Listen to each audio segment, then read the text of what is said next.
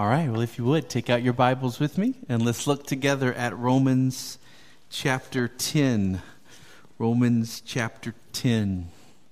Uh, we are continuing, of course, our verse by verse study of this great letter. Um, Augustine, Luther, Wesley, millions of others brought to salvation through this book that we call the Epistle to the Romans.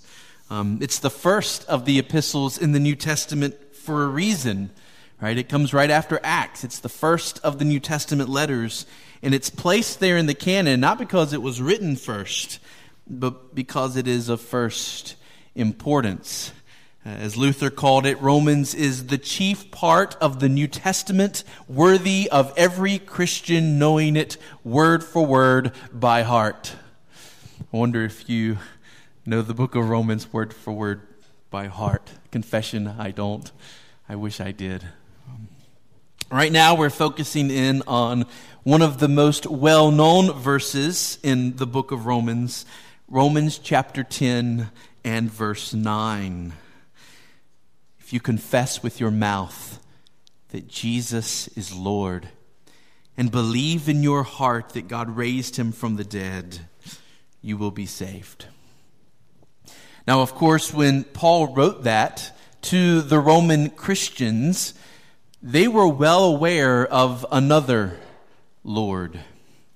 Uh, it is likely that within the last two years, before the Romans received this letter, perhaps even just months or weeks before the Roman Christians received this letter, Emperor Claudius died and the Roman Empire gained a new Lord a man named Nero.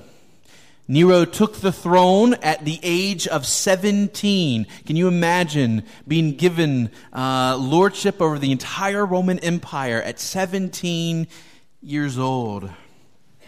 When the Christians in Rome received this letter from Paul, they had no idea who this new emperor of theirs would turn out to be.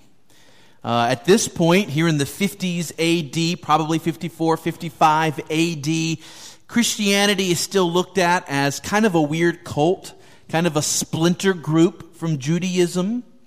Um, the Jews had been giving the Roman Empire trouble for years. And so at this point, Christians were often being persecuted not for being Christians, but because they were connected to the Jews. The 10 major waves of persecution that would come under the Roman Empire had not yet begun when Rome received this letter. Nero acted like the emperors before him. He made sure that the son of the last emperor was poisoned uh, so that he would not contest the throne. Uh, but murdering your political rivals was par for the course in the Roman Empire, so that didn't really raise any eyebrows. But as Nero began to show his madness, it would be the Christians who suffered. Likely within a decade of Romans 10 being written, the Great Fire of Rome took place, AD 64.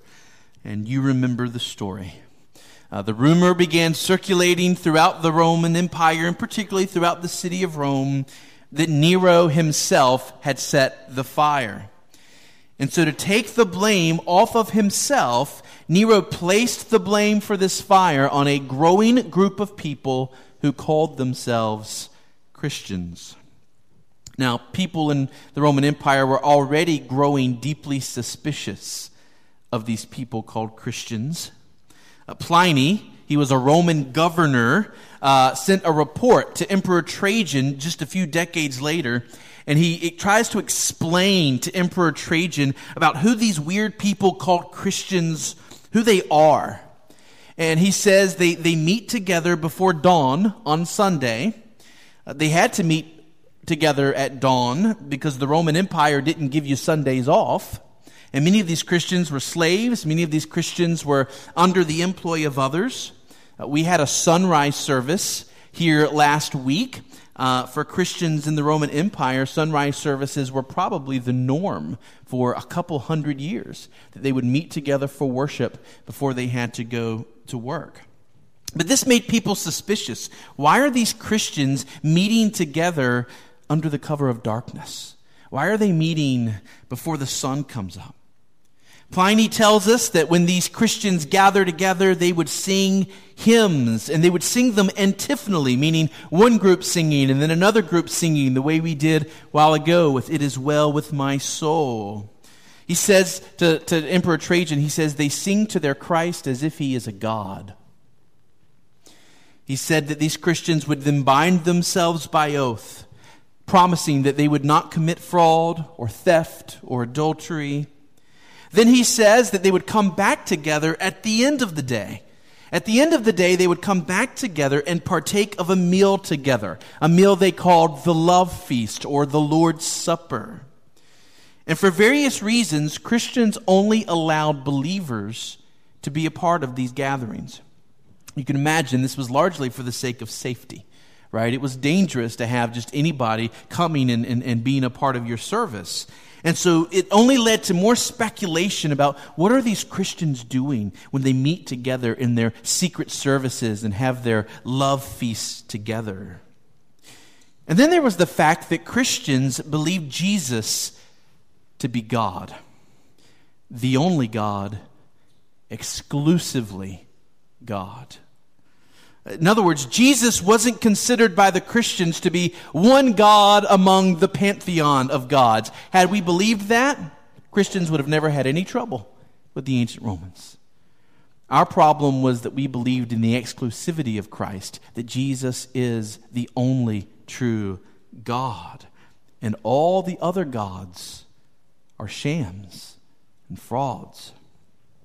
People in the Roman Empire valued tradition. People in the Roman Empire valued history. And to question the gods was to question the very integrity of Rome. The cult of the emperor was a very big deal. People worshiped the emperor as a god in the pantheon of gods. So Christians were called atheists.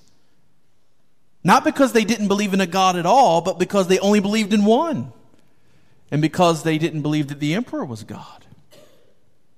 When the rest of the people of the empire were sacrificing to the various gods, it was the Christians who refused. And therefore, when something went wrong, when the rain didn't come, it was the Christians who were blamed. Every convert to Christianity was another person not praying and not sacrificing to the pagan gods. We know from the amazing accounts written in Acts 19 that in the city of Ephesus, when Paul went there, so many people turned from their pagan idols that it caused a riot because Christianity was hurting the economy. Idol makers like to get paid. The economy of the city depended on people sacrificing to these pagan gods. And when people turned to Christianity, it hurt the economy. There was a riot. Get these Christians out of here. Same thing happened later in a Roman city called Bithynia. Eventually, Christianity had turned so many people away from praying to the pagan gods that Tertullian said, if the Tiber River floods the city, if the Nile refuses to rise, if the sky withholds its rains, if there is an earthquake or famine or pestilence, at once the cry is raised Christians to the lion. So it was at the beginning of this rising hostility towards Christians that Nero began the first major wave of persecution. And I know you've heard this before, but I'm trying to wake us up. I'm trying to sober us up. Because frankly, here in America, we've been spoiled. And when we think about confessing with our mouths that Jesus is Lord, we don't think about that the way many of our brothers and sisters in Christ have thought about it in centuries past and in other parts of the world. It is a costly confession. It is an all or nothing confession. Confessing Jesus is Lord is a lose your job, get disowned by your family, maybe get beaten, imprisoned, or even thrown to the lions kind of confession. And it has been that way for believers throughout history, and it may be that way again here one day. For some in America, it's already a lose your job kind of confession. For some in America, it's already a get disowned by your family kind of confession. Tacitus says, in order to destroy this rumor, Nero blamed the Christians, who are hated for their abominations, and he punished them with refined cruelty. Christ, from whom they take their name, was executed by Pontius Pilate during the reign of Tiberius. Stopped for a moment, this evil superstition, Christianity, reappeared, not only in Judea, where was the root of this evil, but also in Rome, where all things sordid and abominable from every corner of the world come. In case you can't tell, Tacitus despised Christianity. He thought it was a, a blight on the world. Then, first those who confessed that they were Christians were arrested, and on the basis of their testimony, a great number more were condemned. And before killing the Christians, Nero used them to amuse the people. Some were dressed in furs to be killed by dogs. Others were crucified. Still others were set on fire early in the night so that they might illuminate it. Nero opened his own gardens for these shows, and in the circus he himself became a spectacle, for he mingled with the people dressed as a charioteer, or he rode all around in his chariot. It was in this first wave of persecution that the Apostle Paul and the Apostle Peter both died, along, by the way, with the Apostle Peter's wife, Concordia. Eusebius quotes a letter stating that both the Apostle Paul and the Apostle Peter were killed, were killed at the same time. Paul was a Roman citizen. He received the more merciful death of beheading. Peter was not. He died more painfully, being crucified upside down. And we know from other sources how the Romans liked to crucify people in all sorts of different positions just for sport. And so that was how Peter died. As we jump into uh, what will be at least three sermons unpacking what is perhaps the central doctrine of all Christianity, I simply want to ask you this. What does it mean to you to confess that Jesus is Lord? Is that a light confession for you? Is it just a matter of words? Or do those three words say everything for you? Are those three words your hope and your salvation?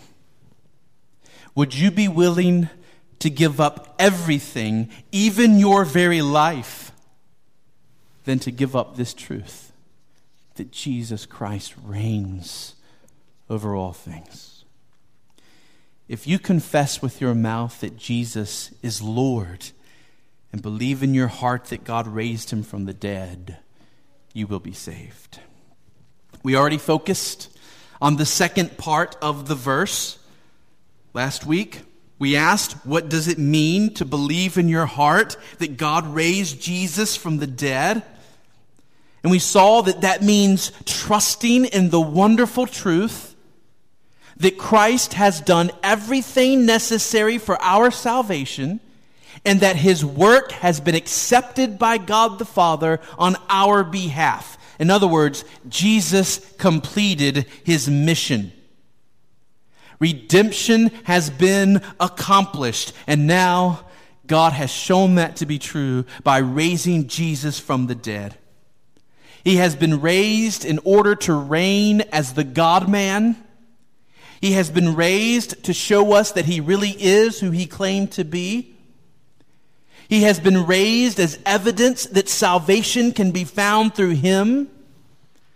He has been raised as the first human being to experience a glorified new creation type body, guaranteeing that all who believe on him will one day also experience that same glorified type body as we walk and dwell with him in a new world. We looked at the second part of the verse first because that's the foundation we would not be confessing Jesus as Lord if Jesus was still in the grave. We would not confess Jesus as Lord if we were not trusting in our hearts that He truly accomplished salvation for His people, fulfilling all righteousness, righteousness, perfectly obeying His Father. God would not have exalted Him and given Him lordship over all things had He failed in His mission or had He fallen into sin or to disobedience. The resurrection is evidence numero uno that Christ really has been given the throne of the universe.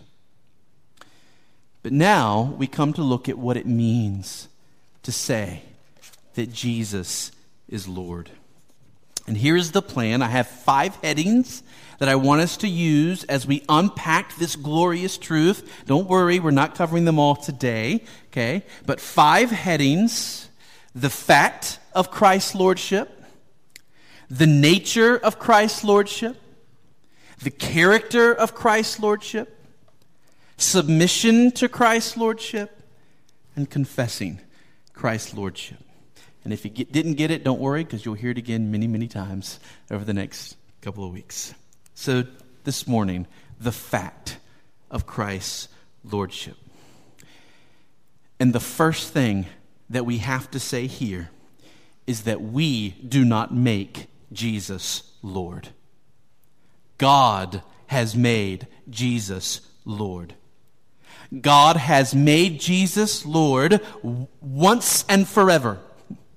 Uh, God raised Jesus up from the dead God gave Jesus 40 days on earth to give some final teaching to the apostles, to commission them, to show himself to witnesses as the resurrected Lord, and then God ascended him to heaven, and under the authority of the Father, Christ was crowned as the King of kings and the Lord of lords, where he sits on the throne over all.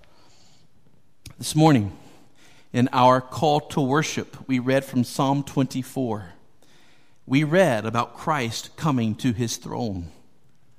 The scene is of a great city that is opening its gates to receive its new king.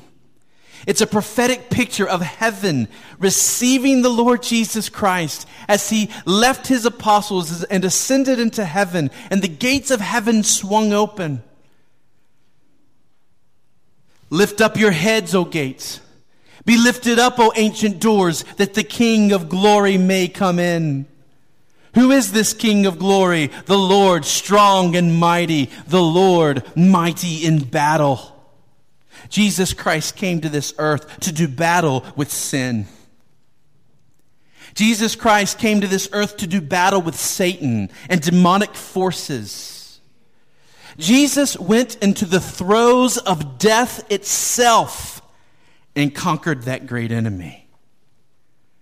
Now, lift up your heads, O gates, lift up, O ancient doors. The victorious champion has arrived. The king went, he conquered, and now he has come to take his throne. And he is on that throne this very moment. This was at the very heart of the message of the apostles. Peter stands before the people of Israel on the day of Pentecost. And what is his message to the people on the day of Pentecost? It is this Therefore, let all the house of Israel know for certain that God has made him both Lord and Christ, this Jesus whom you have crucified. What did they need to know for certain? That the one they put on a cross has now been made Lord and Christ, King and Savior. And, and don't miss that because some people talk as if you can have Jesus as Savior but not as Lord. You ever heard, heard people talk that way? Right? When, when you're first saved, you take Jesus as your Savior. And then if you really grow in Christ, you come to the place where you take Him as your Lord. Friends, that is not the way the Bible talks about Christ. In fact, if He's not Lord, He cannot save. It is because he is Lord that he can save. It is because he is the risen, exalted Lord that he is the Christ, the Savior, the Messiah. It is because he is Lord that he has all authority in heaven and on earth. including the authority to raise up gospel preachers and to send the Holy Spirit and to open up eyes and to change hearts and to raise spiritually dead people to life. Christ's ability to save is all based on his position as King of the world. The lordship of Jesus was at the very center of Paul's preaching. Paul said in 2 Corinthians 4, verse 5, We do not preach ourselves, but Christ Jesus is Lord. So when Paul summarizes his message, he summarizes it that way. We do not preach ourselves. What do we preach? Christ Jesus as Lord. In Ephesians 1, Paul says, God raised him from the dead and seated him at his right hand in the heavenly places, far above all rule and authority and power and dominion, and above every name that is named, not only in this age, but also in the one to come. And he put all things under his feet and gave him as head over all things to the church, which is his body, the fullness of him who fills all in all. Many believe that the statement, Jesus is Lord, was the earliest creedal statement among Christians. It was a personal confession of faith, and when Christians came together, it was a corporate confession of faith. Robert Mounce says, Jesus is Lord was the earliest single clause Christological confession of primitive Christianity. And George Ladd says the heart of the early Christian confession was the lordship of Christ. And in a very real sense, this remains the central tenet that unites all Christians around the world today.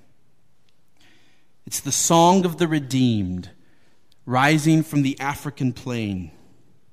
It's the song of the forgiven drowning out the Amazon rain. It's the song of Asian believers filled with God's holy fire. It's every tribe, every tongue, every nation, a love song born of a grateful choir. It's all God's children singing, Glory, glory, hallelujah. He reigns.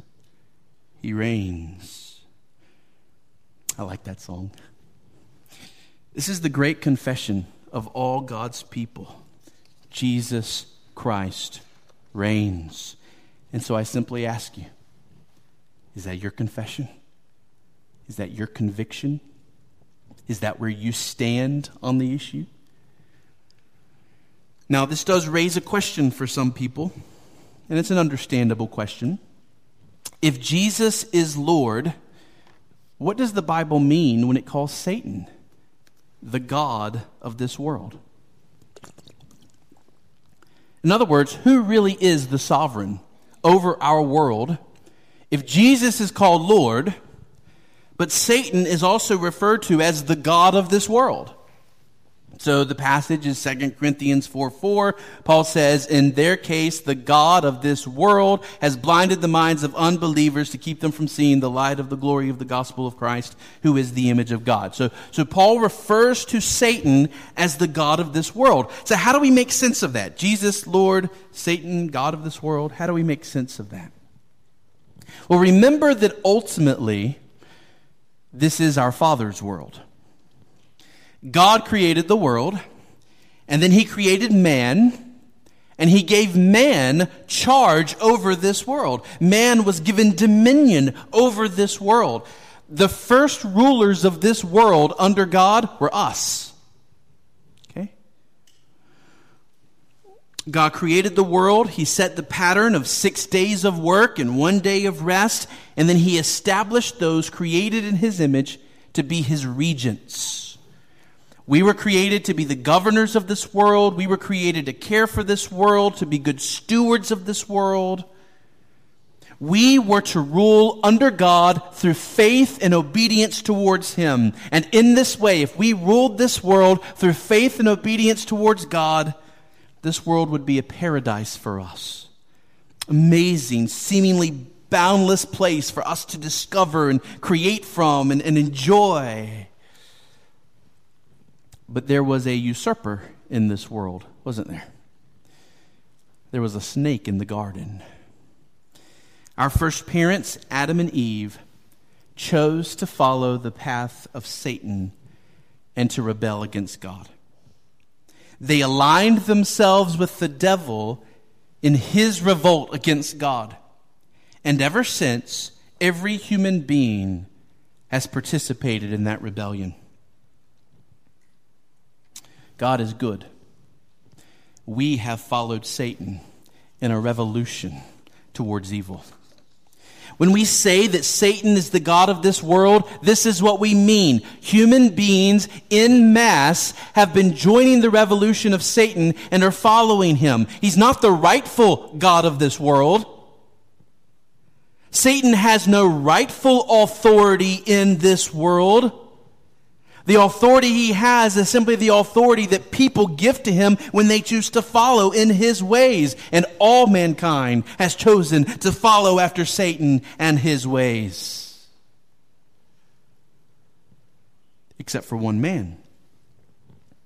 Jesus Christ came to earth to be the one son of Adam who would stand fast in the ways of God and not join Satan's rebellion. And Satan did everything he could to sweep Jesus up into the way of sin.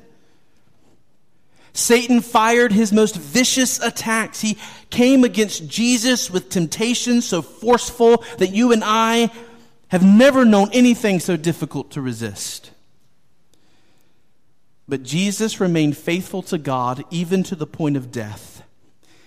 And now God has raised this one faithful, righteous son of Adam from the dead and has given him the rightful throne over this world. What Adam was made to be, what we as children of Adam were made to be, rulers of this world, we failed to be by following Satan and his rebellion, but Christ has now been given what Adam originally had, except even more so. Because Christ's authority now is authority over molecules and over galaxies. So our world has two rulers. One is the rightful ruler, Jesus Christ, and one is the usurper, the rebel, who humanity has chosen to follow after, the devil. And what has Jesus chosen to do since he has taken his throne? What, since Jesus took his place as King of Kings and Lord of Lords, what has he done about this? Well, here's what he has done. He has bound Satan. And he has bound Satan in this way. Satan is no longer permitted to deceive the nations to the same degree that he once was. Instead, Jesus has been working through his church to take the gospel to every tongue and every tribe and every nation. And Jesus, in this mass of humanity chasing after Satan, living in rebellion, Jesus has been rescuing people out of that group. He's been opening their eyes. He's been snatching them out of the rebellion. He's been changing their hearts and bringing them back to the side of good. If you're a Christian, you have been called out of darkness into his marvelous light. Jesus Christ is building his church. He's building his community of the redeemed. And not only has he forgiven us for our rebellion in the past, but he even continues to forgive us for that part of us that still wants to rebel and go back to the ways of Satan. And when Jesus forgives, it isn't just by pretending that we didn't rebel. It isn't by just pretending that we didn't once follow after Satan. No, Jesus went himself to the cross and bore the punishment for us so that we could be forgiven and brought back to the side of God. When Jesus has completed this work, when Jesus has completed his work of rescuing people, redeeming people from every nation, he will bring final judgment on Satan and he will bring final judgment on all who still follow after Satan. And this world will be made new. And heaven will come to earth. And Jesus will reign with his redeemed people over the new earth forever. You and I will co reign with him, just as we would have with Adam had Adam not fallen. Jesus will be the elder brother of this family, and we will share in his charge to rule the world. God the Father will remain the high king over all.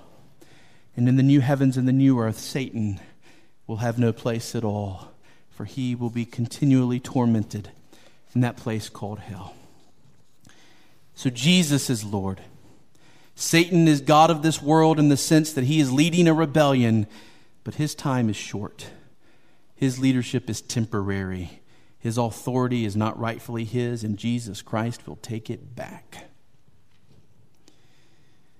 Now, we're coming in just a few moments to the Lord's table.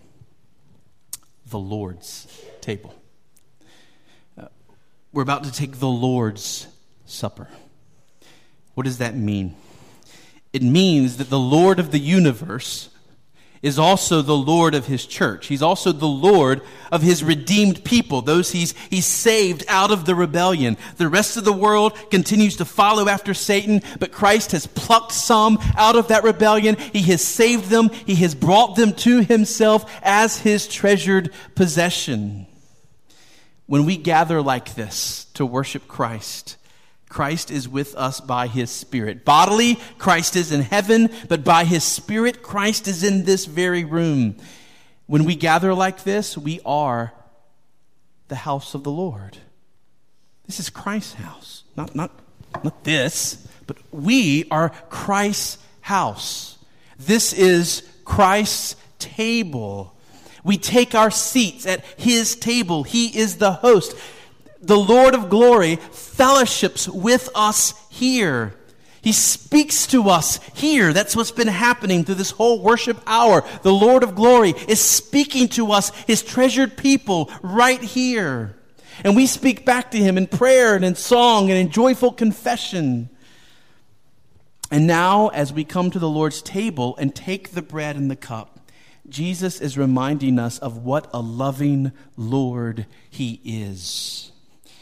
As we take the broken bread, we hear our high king say to us, This much have I loved you. My body was broken for you. And as we take the cup, our high king says to us, This much I have loved you. I have given my blood for you. I died for you. I bore the very wrath of God for you. Rest in my love. Enjoy my love. You are my beloved. That, that's, that is at the heart of what the Lord's Supper is about. It is the Lord of glory saying to his precious, redeemed, saved people, You are my beloved. Do you know that about yourself, dear Christian? Are you standing in that truth that you are the beloved of the King of Kings? You are the beloved of the Lord of Lords. Don't you dare come to this table if you have not come to the place of truly confessing Jesus Christ as your Lord. Do not come to this table if you are an unbeliever, because if you are still living in rebellion, if you are still on the side of the devil, then you make a mockery of this table if you take the bread and the cup and Christ will not let it stand. And Paul says in 1 Corinthians that those who take this bread and cup unworthily eat and drink judgment upon themselves. If you're one of Satan's people, this isn't for you. But in a sense, it is for you. In a sense, it's preaching to you that you don't have to be one of Satan's people anymore. Those who refuse to submit to the lordship of King Jesus by their very lives hurt his good cause. Those who refuse to submit to Jesus make it harder for others to know him, make it harder for others to love him. Unbelievers, by their worldly loves and their worldly priorities, influence their loved ones, their friends, their children, their grandchildren, making it harder for them to bow the knee to Jesus. The person who continues to live in disobedience to Jesus Christ is not only an enemy of Christ, that person is an enemy of humanity. Because you are setting the example that takes people further away from the joy and the peace that they could have in Christ. In other words, there is no middle ground. You are either a rebel against the Lord Jesus Christ or you are a former rebel against the Lord Jesus Christ. You're either an enemy of Christ or you're a former enemy of Christ. You are either lost and blind and unbelieving and living according to your own will, or you have been found and you see and you believe and you are submitting to Jesus Christ and seeking to obey him in all things. My question is simply this which one are you? He is Lord.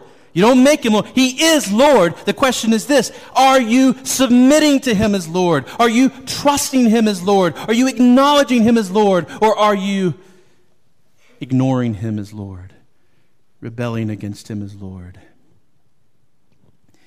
The fellowship that Christ has around this table with his beloved people is precious. As I take the bread and cup, I am taking in a fresh reminder of who I am and how safe I am and how loved I am. Why would anybody resist coming to Christ any longer? Why would you continue to carry your sin before a holy God, knowing that the day of judgment is coming? Why would you continue to live in rebellion against the King of Kings, the best King, the noblest King, the, the most glorious, wonderful King that has ever existed? Why would you continue to rebel against him on the side of Satan when you know you can't win? And when those who come back to Jesus find their every sin forgiven, and they are welcomed into his love.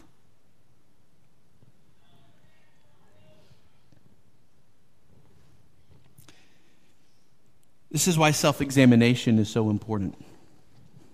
Imagine the hypocrisy of coming to this table and taking the bread and the cup while at the same time outright refusing to submit certain parts of your life to Jesus Christ.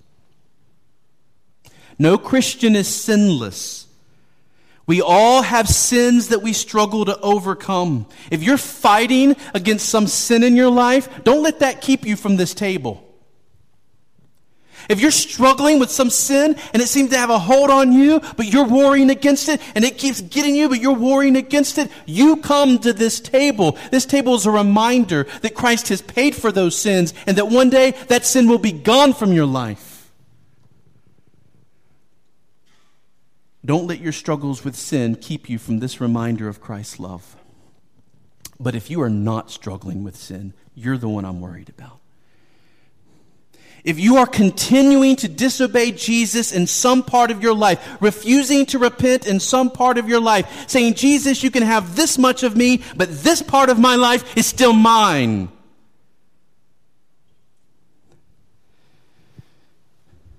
Well, then for you to come and take the Lord's Supper would be hypocrisy. Because this is a table for those who have given themselves to Christ as Lord. The early Christians knew in many sense that the Lord's Supper was to put everything on the line. To take the Lord's Supper was to be known as a Christian, it was to be known as a follower of Jesus, and they knew it could cost them everything. Friends, following Jesus might cost you everything. You have no idea what He might call you to do in the future. You have no idea what commands He might bring into your life. Do you come this morning to the Lord's table with a posture of humility and submission to the King of Kings?